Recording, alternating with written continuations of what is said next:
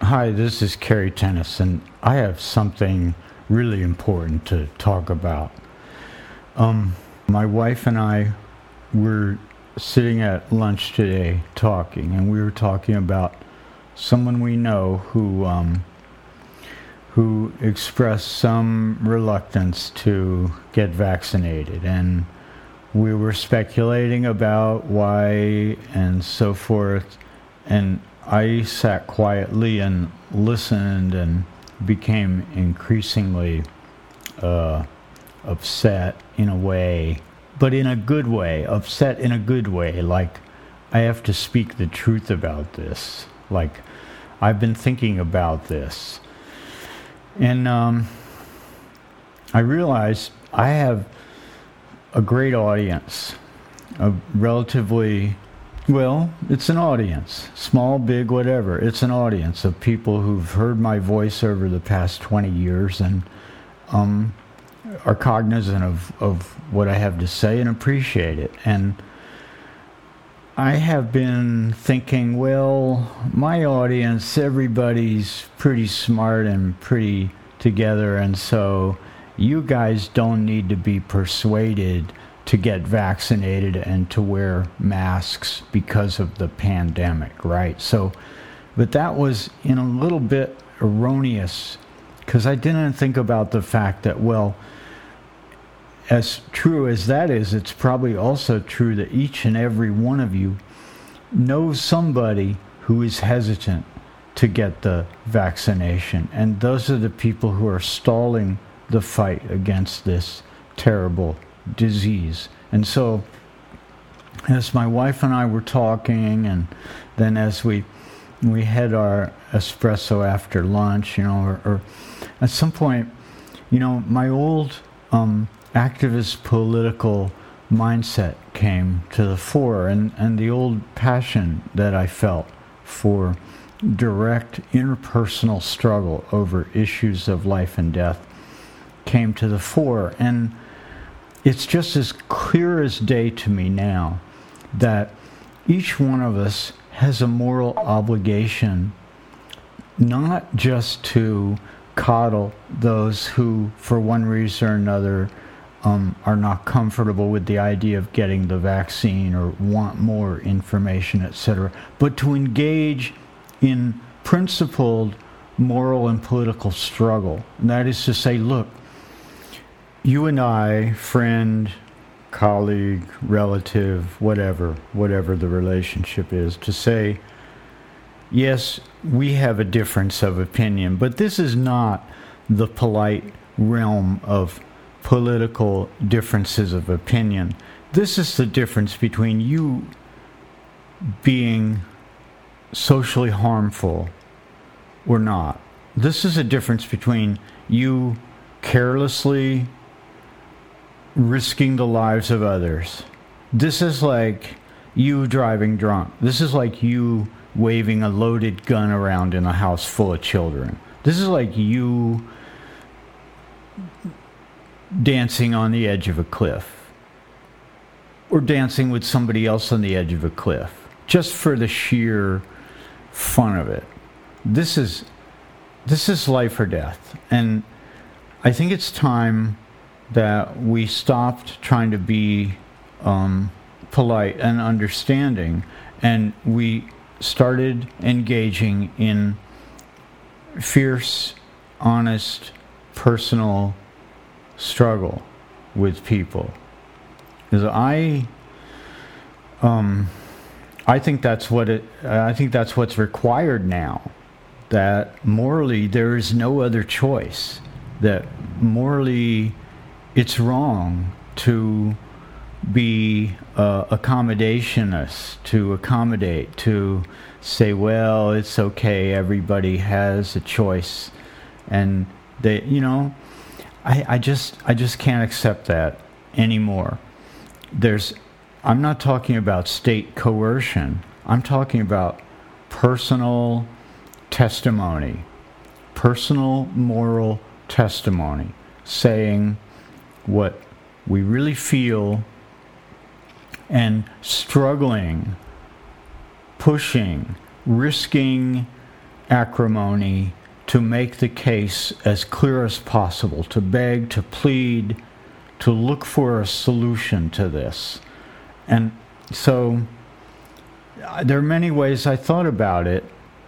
Um, but I think each of us who has been vaccinated and who has been touched personally by this disease, as I have, you know, I almost died of this disease. So I'm not really appreciative of people who blithely walk around potentially spreading it. I'm conscious every moment that even though I'm now recovered and vaccinated, I may still have uh, gotten the virus and I still could pass it on to people. So I still wear a mask to protect other people from what I might have picked up. So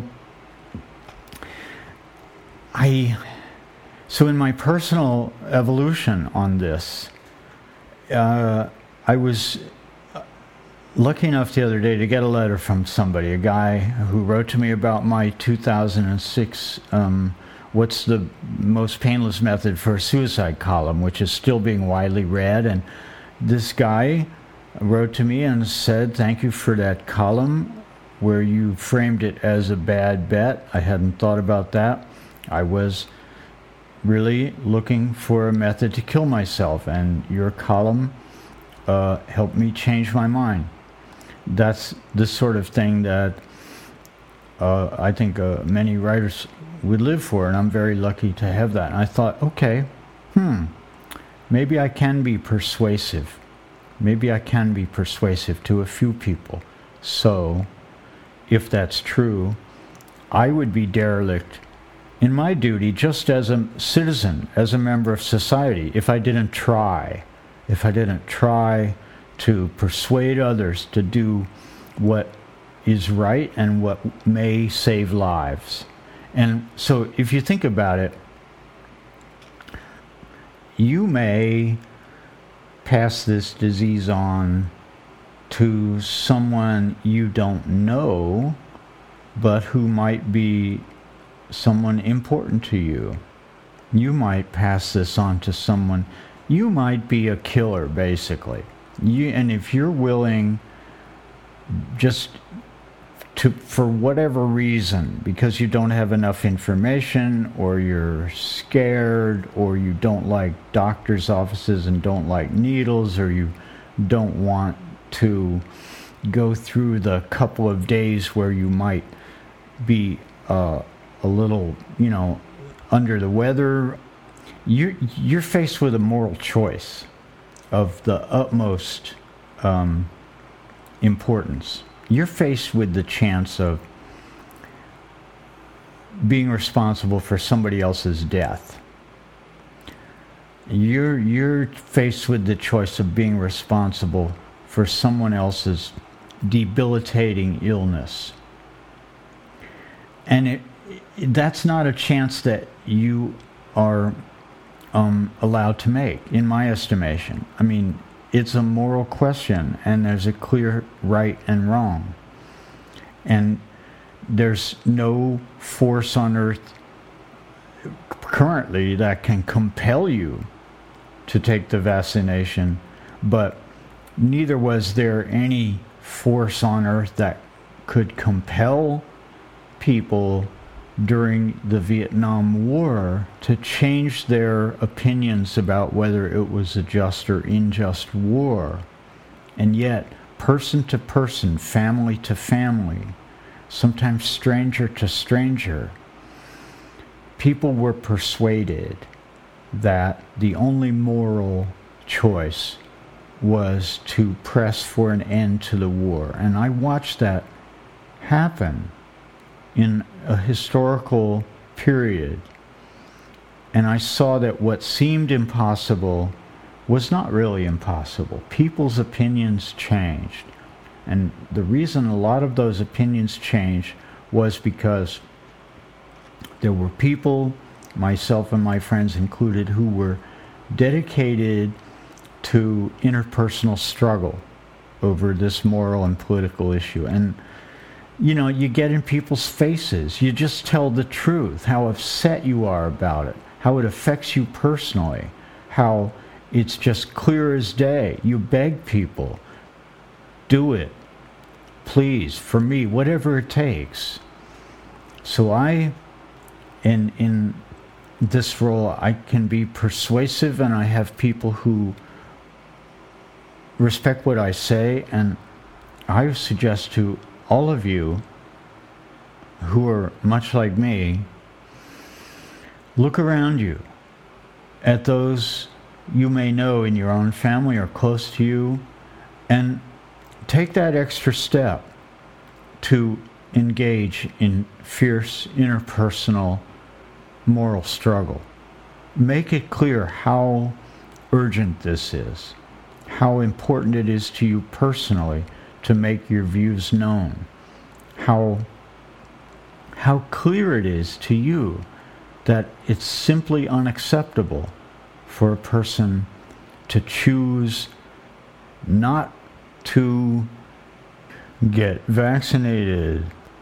The choice is so clear.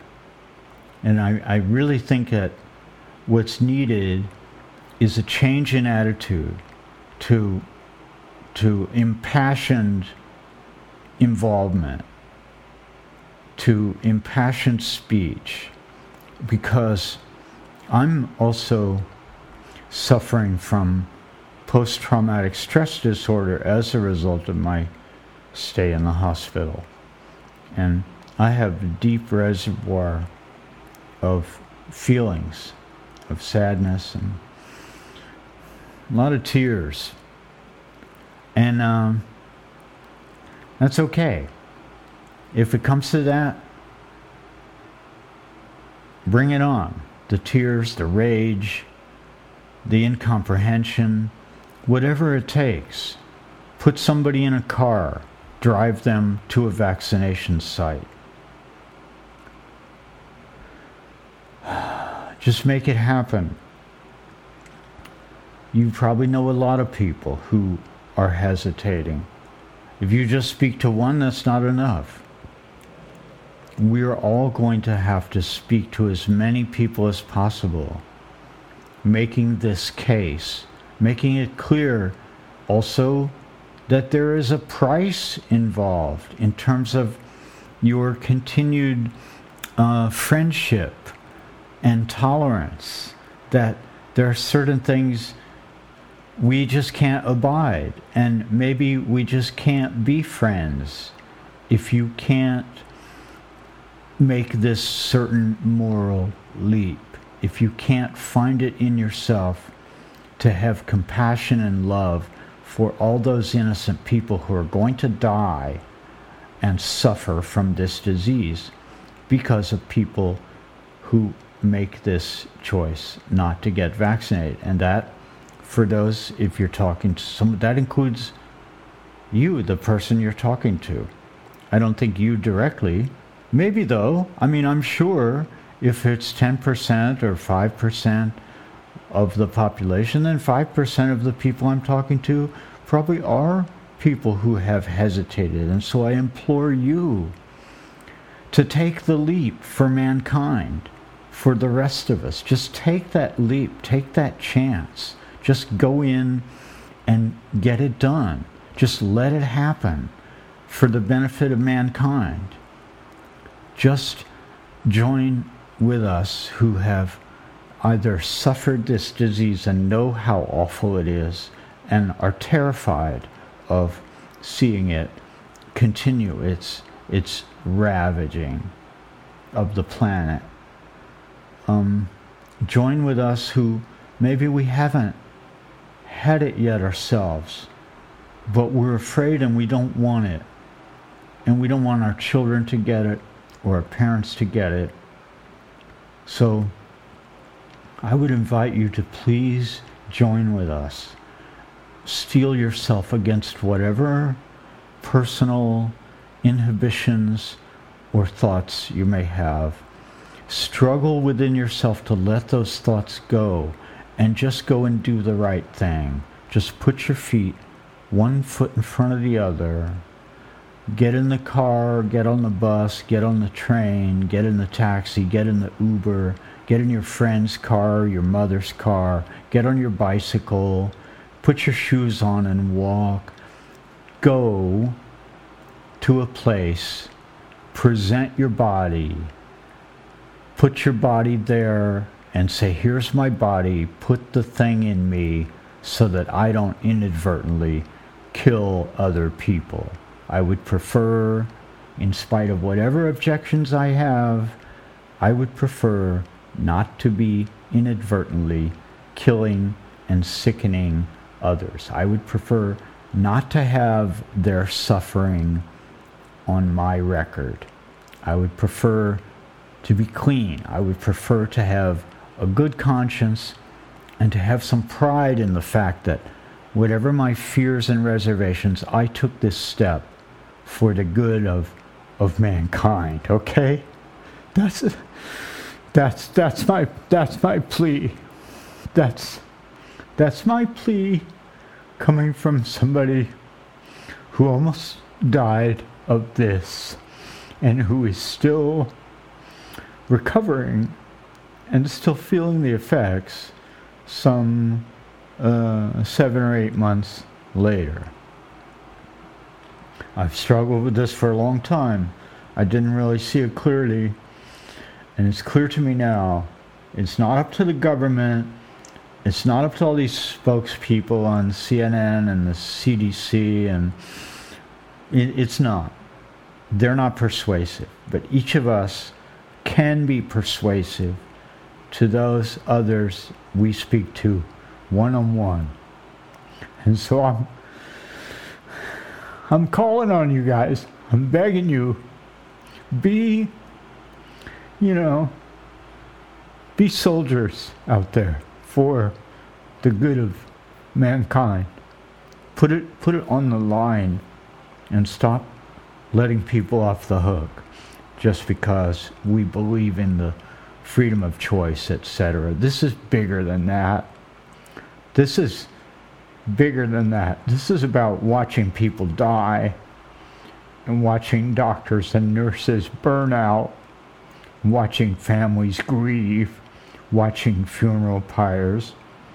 That's bigger than freedom of choice because if your choice is the wrong choice, you deserve at least the opportunity to have somebody put it in your face and make it clear to you and maybe jog you out of your um, whatever it is, your complacency. You know, there have been times in my life when I was complacent and somebody needed to shake me out of it, to be right in my face, and to make clear to me what was visible to the outside or was invisible to me. And I just wouldn't want I wouldn't want any more sickness and death to be on my conscience. And that's more important than whatever, you know, nicety, whatever friendship I might think I have with someone. This this is what's important. And so shit, that's all I've I've got to say. Thanks. Thanks. That's it. Bye.